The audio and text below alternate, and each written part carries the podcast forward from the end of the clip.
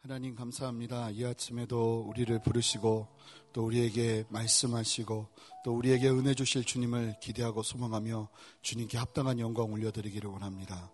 주님 영광 받으시고 함께하여 주시옵소서 감사드리며 존귀하신 예수 그리스도 이름으로 기도합니다. 아멘. 우리 함께 말씀 볼 텐데요. 빌립보서 2장 12절부터 18절까지의 말씀입니다. 두려움과 떨림으로 구원을 이루라 하는 제목으로 말씀을 나눌 텐데 제가 한 절 읽고 성도님들께서 한 절 읽으시면서 교도가시겠습니다. 그러므로 나의 사랑하는 자들아 너희가 나 있을 때뿐 아니라 더욱 지금 나 없을 때에도 항상 복종하여 두렵고 떨림으로 너희 구원을 이루라.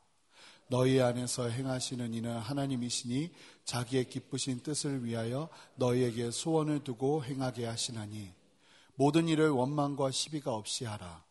이는 너희가 흠이 없고 순전하여 어그러지고 거스르는 세대 가운데서 하나님의 흠 없는 자녀로 세상에서 그들 가운데 빛들로 나타내며 생명의 말씀을 밝혀 나의 다름질이 헛되지 아니하고 수고도 헛되지 아니하므로 그리스도의 날에 내가 자랑할 것이 있게 하려 함이라. 만일 너희 믿음의 재물과 섬김 위에 내가 나를 전제로 드릴지라도 나는 기뻐하고 너희 무리와 함께 기뻐하리니 함께 읽겠습니다. 이와 같이 너희도 기뻐하고 나와 함께 기뻐하라. 아멘. 두려움과 떨림으로 구원을 이루라 라는 제목으로 함께 말씀을 나누도록 하겠습니다. 오늘 본문에 어, 오늘 본문 이전에 나오는 2장 1절부터의 말씀을 보면 아, 빌립보 교인들이 예수 그리스도와 생명의 관계를 누리고 있다면 빌립보 교인들이 이 땅을 살아가면서 나만을 위한 삶이 아니라 예수 그리스도를 위해서 세상을 돌보고 예수님께서 우리에게 주시는 어, 부담들을 누리면서 살아가야 될 필요들 그 부분들을 도전하고 있는 것을 우리가 함께 보았습니다. 동시에 어, 하나님께서 직접 당신의 아들 예수 그리스도를 우리에게 주심으로 말미암아 세상을 구원한 그 놀라운 사건을 이야기하면서 예수님께서도 이 땅에서 가장 낮은 자리에 하나님의 그 말씀 앞에 순종하는 자리에 계셨고 그 낮은 자리에서 예수님을 하나님께서 그냥 두지 않으시고 모든 이름 위에 뛰어난 이름을 주셔서 예수 그리스도의 이름을 높이셨다라는 도전을 오늘 본문 바로 전까지 하였습니다. 자기를 철저하게 낮추시고 이 땅에서 철저하게 하나님의 뜻을 따라 십자가의 죽음의 자리로 가신 예수님을 하나님은 절대로 낮춘 낮아진 자리 그 자리에 그냥 두지 않으셨다는 사실을 우리가 기억할 필요가 있습니다. 예수님을 모든 이름 위에 뛰어나게 하신 것입니다. 예수님께서 높아지신 절대적인 근거는 다른 데 있는 것이 아니라 예수님께서 뛰어나시고 어, 엄청난 능력을 가지고 계시고 이런 것이 아니라 철저하게 하나님의 뜻 앞에 순종하시며 온갖 모욕과 어려움과 고통을 참으시면서 이 땅을 살아내신 예수님의 성육신된 삶에 있었다고 이야기하고 있는 것입니다. 오늘 본문의 말씀은 이러한 예수님을 온전하게 이해하는 도전을 가지고 시작됩니다. 우리 함께 12절 말씀을 보도록 하겠습니다. 함께 읽겠습니다. 그러므로 나의 사랑하는 자들아 너희가 나 있을 때뿐 아니라 더욱 지금 나 없을 때에도 항상 복종하여 두렵고 떨림으로 너희 구원을 이루라. 그러므로 여기서 말하는 그러므로는 어떤 뜻이냐면 예수님께서 이 땅에서 철저하게 하나님의 뜻을 따라 순종하셔서 낮아지심으로 말미암아 하나님께서 예수 그리스도를 이 세상의 가장 높은 이름 위에 두셨으므로 그 다음부터 우리가 이 말씀을 이해할 수 있는 것입니다. 그러면서 도전을 하는데 이 바울이 특별히 빌립보 교인들을 얼마나 많이 사랑했는지 그 가장 중요한 이야기를 할 때 그들을 향해서 하는 바울의 고백은 사랑하는 자들아입니다. 그러면서 바울이 도전하는 내용이 있습니다. 다시 한번 좀 말씀을 띄워 주시겠습니까? 너희가 나 있을 때뿐 아니라 더욱 지금 나 없을 때에도 지금 이 빌립보 교인들에게 아주 중요한 이야기를 하는데 너희가 나 바울과 함께 있을 때뿐만 아니라 나 바울이 없는 그때에도 동일하게 이러한 역사가 일어나길 원한다 하면서 이야기하고 있는 것을 보게 됩니다. 사랑하는 성도 여러분, 어, 이 바울의 마음, 나 있을 때뿐만 아니라 나 없을 때에도 너희가 동일하게 하나님을 의지하기를 원한다. 내가 없어도 마치 내가 있는 때보다 더 풍성하게 하나님의 은혜를 맛보기를 원한다 하는 이 바울의 마음은 예수님의 마음인 것이죠. 결국 예수님이 그런 삶을 사시지 않으셨습니까? 제자들을 양육하셨는데 예수님께서 3년 반을 함께 하신 후에 그들을 떠나셨어야 했습니다. 제자들은 너무나 당황했죠. 그런데 놀라운 것은 성령의 공동체는 그 모든 한계와 어려움과 그리고 나를 이끌었던 리더가 없다고 해서 쓰러지고 넘어지는 것이 아니라 오히려 그 리더와 함께 했던 은혜보다 더 큰 은혜를 누리게 되는 생명이 있다는 것을 기억하시는 여러분 되시기를 바랍니다. 예수님의 제자들은 예수님이 떠나신 후에 더 놀랍게 예수님과 같은 일들을 감당하시, 감당하기 시작했습니다. 예전에는 예수님 한 분이었는데 이제는 적어도 12명 이상의 예수님과 같은 사람들이 나타나게 된 것입니다. 이것이 바로 생명인 것이에요. 어느 사역팀이나 그렇지만 나 없으면 돌아가지 않는 곳을 만들면 절대로 안 됩니다. 나 없이도 잘 돌아가는 곳을 만들어야 되는 그것이 바로 성경적인 리더십인 것입니다. 성경이 도전하는 도전인 것이에요. 결국은 우리는 영원히 한 자리에 있을 수 없습니다. 결국 아무리 오래 있고 싶어도 우리는 결국 그 자리를 떠나게 됩니다. 그런데 바울이 지금 도전하는 이 도전의 메시지처럼 너희가 나 있을 때뿐만 아니라 나 없을 때에도 동일한 하나님의 은혜가 흘러가기를 원한다는 이 도전이 우리의 삶 가운데 끊임없이 흘러가야 되는 줄 믿습니다. 어쩌면 이것은 교회뿐만 아니라 가정에서도 그러지 않을까요? 우리 부모 세대들은 자녀들에게 해줄 수 있는 것도 한계가 있고 시간도 한계가 있습니다. 언젠가는 그들의 곁을 떠나야 합니다. 그때에 자녀들이 부모가 없는 그때에도 하나님을 더 신실하게 바라볼 수 있도록 하는 것이 우리의 책임인 것입니다. 이건 자녀의 책임이 아니라 부모의 책임인 것처럼 교회 리더들도 마찬가지인 것이에요. 나 없으면 돌아갈 수 있는 곳을 만드는 것이 아니라 내가 없을 때에도 여전히 동일하게 하나님을 바라볼 수 있는 것을 만드는 노력이 필요해요. 이것이 얼마나 힘든 것인지 모릅니다. 나 없을 때 더 잘 되면 얼마나 마음속으로 기뻐하는 것이 쉽지 않은지 모릅니다. 아, 나 없는데 너무 잘 된다는 얘기 들으면 마음 한구석이 서운하고 이게 이렇게 돼서는 되는 것인가? 내가 꼭 필요하다는 얘기를 들어야 내가 또 좀 어, 괜찮을 것 같은데 이런 생각이 든단 말입니다. 그런데 바울이 하는 이 도전은 참 실제적인 도전입니다. 우리는 영원히 그 자리에 있을 수 없습니다. 우리는 영원히 그 자리를 지킬 수도 없습니다. 우리는 떠날 수밖에 없습니다. 그런 우리가 해야 될 일은 뭐냐면 이곳에서 충성되게 주님을 섬기지만 또 한편으로는 나 말고도 나와 같은 사람들 뿐만 아니라 예수님을 닮은 사람들을 끊임없이 끊임없이 세워나가는 것입니다.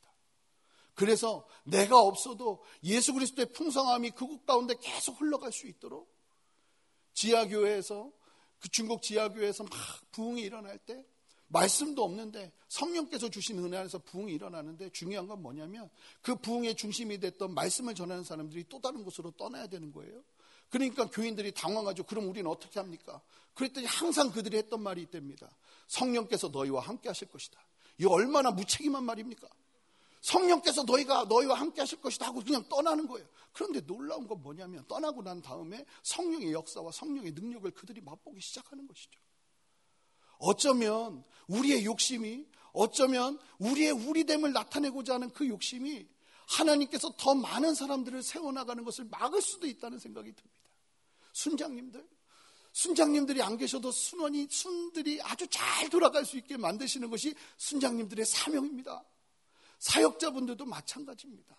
우리 목회자들도 마찬가지고요. 이 바울이 하는 도전, 너희가 나 없을 때에도 동일하게 이 도전이 우리 모두에게 있기를 소망합니다. 그래서 결국 이 삶이 어떤 삶이겠어요?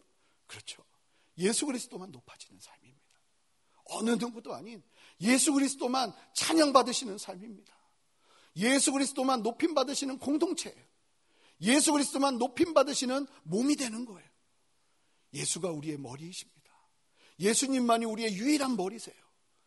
그 예수님으로 인해서 모두가 풍성하게 흘러가는 은혜, 우리에게 필요한 줄 믿습니다.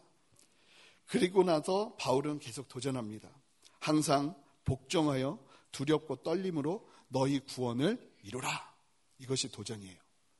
나 있을 때든지 없을 때든지 목숨 걸고 너희들이 했으면 좋겠다 하고 도전하는 내용이 뭐냐면 항상 복종하고 두렵고 떨림으로 너희 구원을 이루라는 것이에요. 이 말씀을 잘못 이해하면 구원이 마치 단계가 있는 것처럼 이해할 수 있습니다. 마치 점진적으로 하나씩 하나씩 막 더 늘어나는 것처럼 이해할 수 있는데 절대로 그렇지 않습니다. 성경이 말하는 그리고 바울이 끊임없이 말하고 있는 구원은 단번에 이루어지는 일입니다. 그런데 이 구원이 단번에 이루어지는 일인데 우리의 시간, 우리의 공간 안에서 이 구원을 이해하다 보니까 이 세 가지의 측면으로 구원을 보게 됩니다. 칭의, 성화, 영화입니다. 칭의는 뭐냐면 우리가 실제로 예수 그리스도를 나의 구주로 영접하고 나면 주님께서 우리를 그 믿음을 보고 의롭다 하시고 우리를 생명책, 영원한 생명으로 우리의 신분을 옮기시는 거예요. 하나님의 자녀로. 이 자리에 계신 모든 분들이 예수 그리스도의 그 칭의를 경험하고 이 자리에 서신 줄 믿습니다. 그런데 중요한 건 뭐냐면 예수 그리스도를 믿고 난 다음에 그럼 우리의 삶이 100% 변하느냐? 예수님 믿고 난 다음에 정말 죄가 막 근처도 가기 싫고 죄만 보면 막 몸서리가 쳐지고 하나님 앞에서 완전한 변한 삶을 살고 계신가요? 그렇지 않습니다. 우리는 이 땅에 살아가는 한 계속 이 원죄와 싸워야 되고 죄와 싸워야 되고 그러한 삶을 살아가야 됩니다. 그러면 구원은 무엇인가? 구원 안에는 이 성화의 측면도 함께하고 있는 겁니다. 예수님을 닮아가는 모습이 있다는 겁니다. 어제와는 다른 나, 어제와는 더 주님을 닮아가는 나, 이러한 성화의 과정이 구원의 또 다른 증거가 되는 겁니다. 만약에 예수 그리스도를 믿고 있는데 전혀 변화되지 않는 나를 본다면 성경은 그 구원을 점검하라고 도전합니다. 영화는 무엇입니까? 결국은 주님이 다시 오시는 그때의 백보자 심판 앞에서 심판받으며 우리가 주님 앞에서 의롭다함을 받게 되는 영원한 그리고 영원한 새하늘과 새 땅으로 들어가는 그때를 이야기하는 것입니다. 그런데 이것이 하나님의 입장에서 보면은 단번에 일어나는 일이에요. 구원받은 사람은 성화가 있고 영화가 있는 거예요. 이것이 단계적으로 있는 그래서 구원의 서정 막 이러면 마치 구원이 단계적으로 이루어지는 것처럼 보이는데 그런 것이 아니라는 것입니다. 한 번에 일어나는 일이에요. 예수 그리스도를 믿음으로 말미암아. 그렇다면 오늘 본문의 말씀은 무엇을 말하는 것인가? 이 말씀은요. 구원받은 사람들이 가져야 될 태도를 바울이 도전하고 있는 것입니다. 그 태도가 두 가지인데 첫 번째 항상 말씀 앞에서 복종하는 삶을 살아내야 한다는 것입니다. 사랑하는 성도 여러분, 다른 어떤 것에 복종하는 것이 아니라 오직 예수 그리스도의 말씀 앞에 복종하시는 여러분 인생 되시기를 바랍니다. 그것이 구원받은 사람들의 증거입니다. 두 번째, 두렵고 떨림으로 하나님 앞에 서는 삶을 살아야 한다는 것입니다. 이것이 얼마나 중요하면 바울이 나 있을 때뿐만 아니라 나 없을 때에도 너희가 이러한 삶을 살기를 원한다 하고 도전하고 있는 것이에요. 두렵고 떨림으로 하나님 앞에 나가는 것이 얼마나 중요한지 모릅니다. 이것을 우리는 하나님을 경외한다고 이야기하죠. 하나님을 두렵고 떨림으로 바라보는 것을 경외한다고 이야기합니다.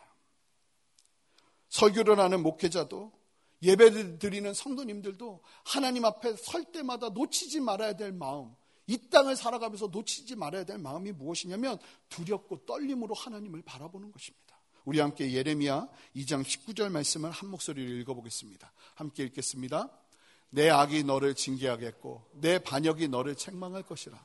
그런즉 내 하나님 여호와를 버림과 내 속에 나를 경외함이 없는 것이 악이요 고통인 줄 알라. 주 만군의 여호와의 말씀이니라. 여기서 나를 경외함이 없는 것은 나를 두려워함이 없는 것입니다.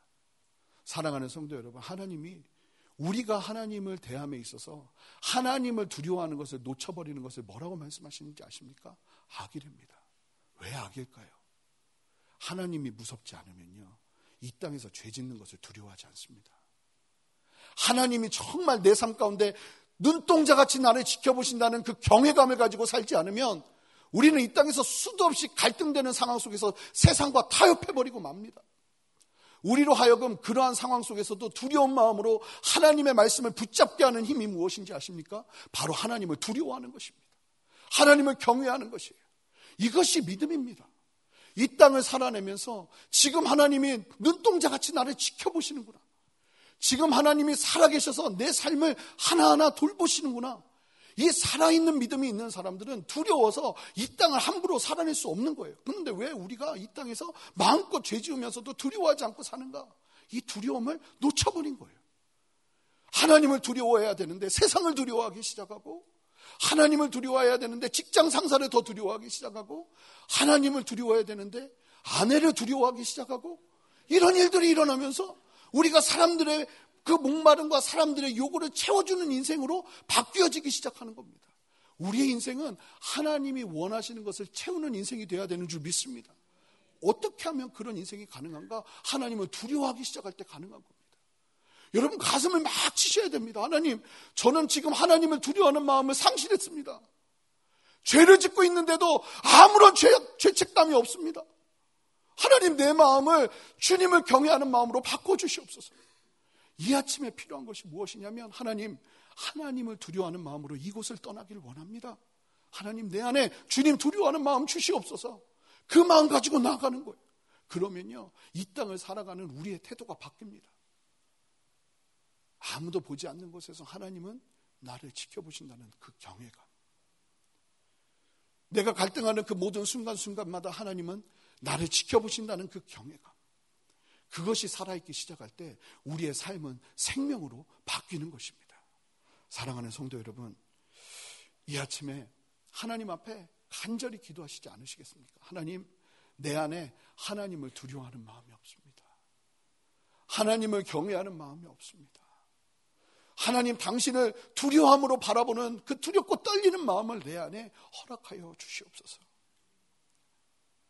중요한 건 이 도전이 머리로는 아는데 잘 되어지지 않는다는 겁니다. 다 알죠. 하나님 두려워해야 된다. 하나님을 말씀을 나의 최고의 삶의 기준으로 삼고 복종해야 된다. 그런데 머리로는 아는데 하나님의 말씀에 순종하고 두렵고 떨림으로 살아가는 것이 쉽지 않은 이유가 무엇일까요?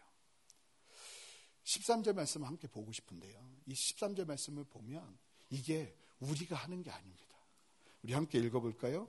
시작. 너희 안에서 행하시는 이는 하나님이시니 자기의 기쁘신 뜻을 위하여 너희에게 소원을 두고 행하게 하시나니. 사랑하는 성도 여러분, 이게 어떤 말입니까? 이 모든 일이 나의 의지로 내 노력으로 할 수 있는 일이 아니라고 바울은 도전하고 있는 것이에요. 뭐라고 말씀하고 있냐면 하나님께서 우리에게 너희 안에 행하시는 이는 하나님이시니 자기의 기쁘신 뜻을 위하여 너희에게 소원을 두고 행하게 하신다.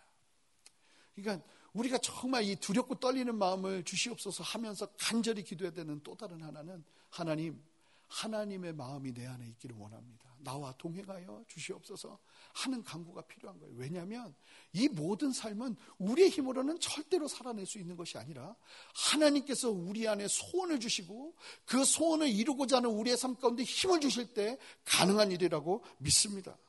하나님께서 말씀하시는 이 말씀은 소원을 두고 행하게 하시나니 이게 뭐, 무슨 말씀이냐면 하나님께서 우리에게 소원을 두게 하시고 힘을 주신다는 뜻이에요. 하나님께서는요, 소원만 주시는 것이 아니라 그 소원을 이룰 만한 힘을 주세요. 내가 이 땅을 살아가면서 하나님의 뜻을 이루겠다는 거룩한 소원을 누가 주시는 거냐면 우리의 머릿속에서 나올 수 없는 소원입니다. 하나님께서 주시는 소원이에요. 그러면 그 소원을 주시고 가만히 지켜보시는 하나님인가? 성경은 그렇게 이야기하고 있지 않다는 것입니다. 하나님이 그 소원도 주시고 그 소원을 이룰 만한 힘과 능력도 주신다는 거예요. 구원의 관점으로 본다면 지극히 당연한 말씀이죠. 우리 갈라디아서 2장 20절 말씀을 읽어볼까요? 함께 읽겠습니다. 내가 그리스도와 함께 십자가에 못 박혔나니 그런즉 이제는 내가 사는 것이 아니요 오직 내 안에 그리스도께서 사시는 것이라. 내가 이제 내가 육체 가운데 사는 것은 나를 사랑하사 나를 위하여 자기 자신을 버리신 하나님의 아들을 믿는 믿음 안에서 사는 것이라. 구원받은 사람에게 그리스도의 꿈과 그리스도의 비전이 세워지기 시작하고 그리고 난 다음에 그 모든 것을 살아가게 하는 이유는 이제 더 이상 우리의 인생이 우리의 인생이 아니기 때문에 그렇습니다. 예수 그리스도를 나의 구주로 영접한다는 것은 이제 내가 나의 뜻대로 사는 것이 아니라 주님의 뜻대로 살겠다는 믿음의 고백을 드리는 것이에요. 저는 고등학교 때까지 제 소원은 레코드 가게 주인하는 게 소원이었습니다. 큰일 날 뻔했죠. 레코드판 없어졌는데. 그때는 레코드판이 영원할 줄 알았습니다. LP판이요. 그런데 예수 그리스도를 만나고 난 다음에 제 인생의 소원이 전혀 달라지기 시작하더라고요. 무엇을 위해서 살아야 되는지를 고민하기 시작하고 고등학생이 뭘 알겠습니까? 그런데 내가 무엇을 위해 살아야 될지가 고민이 되기 시작하더라는 겁니다. 예전에 몰랐어요. 그게 내 생각인 줄 알았어요. 그런데 보니까 하나님께서 우리 안에 소원을 두시기 시작하는 거예요.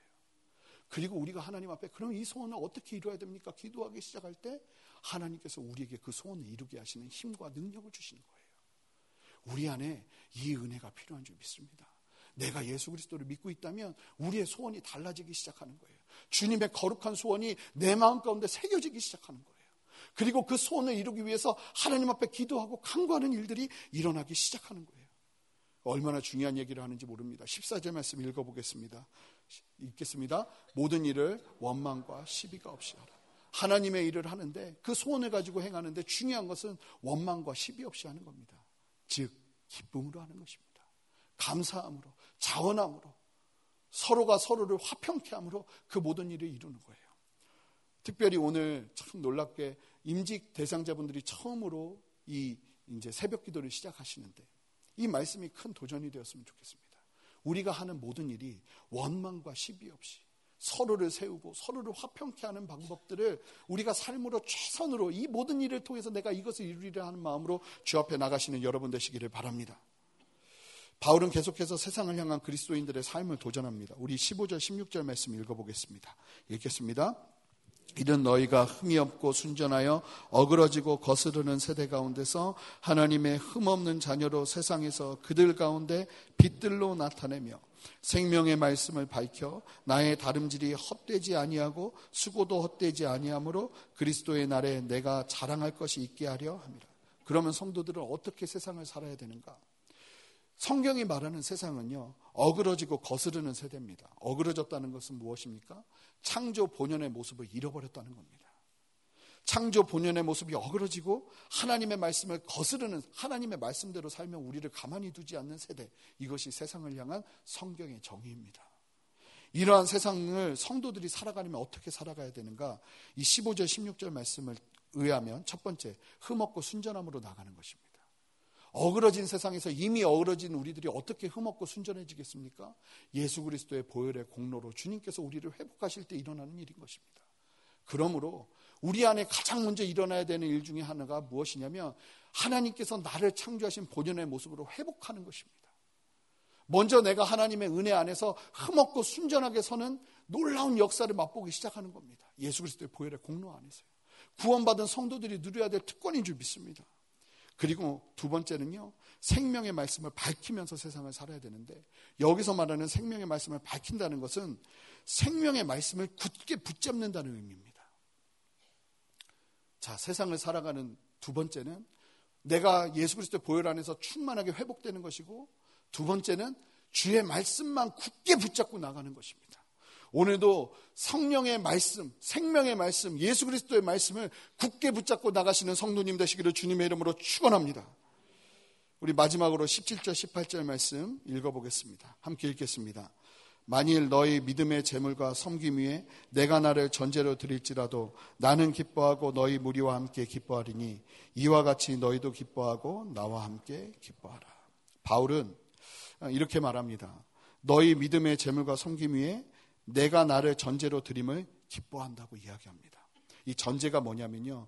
고대 제사 관습에서 재물 위에 포도주를 붓는 것을 전제라고 합니다. 결국은 이게 무엇을 뜻하냐면 바울이 죽게 될 자기의 순교를 미리 예지하고 하나님 앞에서 그리고 어, 빌립보 교인들을 향해서 도전하고 있는 것입니다. 바울은 자신의 로마인과 로마에서의 복음 전파, 그리고 자신의 죽음을 통해서 복음의 진보가 일어날 것을 바라보면서 기뻐했고 이를 바라보는 빌립보 교인들에게도 이를 기뻐할 것을 전해주고 있습니다. 그런데 한번 생각해 보십시오. 이제 내가 죽게 될 것을 나도 기뻐하고 너희들을 위해서 복음을 위해서 죽게 되는 나를 기뻐하고 너희들도 기뻐하라. 이 메시지를 듣는 빌립보 교인들의 마음은 어땠을까요? 참 두렵고 떨림으로 이 편지를 바라보고 바울을 대하지 않았을까요? 우리 안에 이 기쁨이 넘치는 은혜가 있어야 됩니다. 교회 안에서도 세상에서 잘 되는 일도 좋지만 이보다 더 성도님들의 눈물의 순종을 통해서 우리 목회자들의 눈물의 순종을 통해서 복음의 진보를 가져오게 되는 소식을 듣고 기뻐하는 일들이 우리 안에 일어나야 될 줄 믿습니다. 그 소식들을 들으면서 우리가 서로를 격려하는 은혜가 필요한 줄 믿습니다. 바울이 삶으로 보여주고 있는 이 강력한 메시지 앞에서 이것이 바로 예수님의 메시지셨죠. 예수님께서도 그냥 내가 너희들을 사랑한다고 말씀하시는 데서 멈추는 것이 아니라 죽으셨고 이 땅을 살아내셨고 그리고 우리를 위해서 철저하게 고통받으시고 고난받으시면서 그 사랑을 확증해 내신 것처럼 바울 스스로도 그의 삶을 통해서 이 빌립보 교인들에게 그리고 많은 초대 교인들에게 도전하고 메시지를 전달하고 있는 것을 보게 됩니다. 우리가 무엇으로 기뻐해야 되겠습니까? 참으로 중요한 우리의 신앙의 태도를 보여주는 말씀이 오늘 말씀인 줄 믿습니다.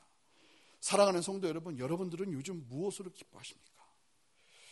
어, 여러 가지 이유, 일들이 있겠지만 제가 저희 공동체 한 순장님께서 정말 바쁘게 사시는 분이에요. 그런데 이분이 나누는 이야기를 들으면서 이게 마음에 계속 새겨지는 거예요. 이분이 이런 말씀을 하시는 거예요. 요즘 가장 큰 기쁨은 자기 집에 순원들을 초대하고 순모임을 하면서 순원들이 변화되는 모습을 보는 것이 삶의 가장 큰 기쁨이라고 얘기하시는 거예요. 근데 이분은 일주일 중에 유일하게 쉴 수 있는 그때 순원들을 초대해서 순모임을 하세요. 세상 사람들이 보면 이게 뭐가 기쁜 일이겠습니까? 도대체 기쁠 만한 것이 무엇이 있겠습니까? 그런데 이것이 기쁨이라고 말하는 생명을 누리는 그리스도인의 삶이 우리 안에서도 펼쳐지고 있는 거예요. 내가 지금 기뻐하는 것은 세상 사람들이 누리는 기쁨과 똑같은 기쁨만 누리면서 기뻐하고 있는가? 아니면 이 바울이 말하는 세상 사람들은 이해할 수 없는 하나님을 믿는 사람들이 누리는 그 기쁨을 누리고 있는가? 지금 나의 기쁨은 무엇인가 돌아보시면서 하나님, 내가 세상이 기뻐할 만한 일을 기뻐하는 수준이 아니라 성도가 누려야 될 참된 구원의 기쁨을 회복하시고 회복해 하시고 누리게 하시는 하나님을 경험하길 원합니다. 그 마음으로 나아가시는 성도님들 되시기를 주님의 이름으로 축복합니다. 우리 함께 기도하며 나가겠습니다. 하나님, 감사합니다. 오늘 말씀처럼 하나님의 말씀 앞에 순종하는 참된 기쁨을 맛보기를 원합니다. 하나님 앞에서 하나님의 생명이 내 안에 드러나는 것을 기뻐하는 기쁨을 맛보는 인생 되기를 원합니다. 하나님 우리의 입술의 고백 가운데 그리고 우리의 삶 위에 이 참된 기쁨이 회복되게 역사하여 주시옵소서 예수 그리스도 이름으로 기도합니다.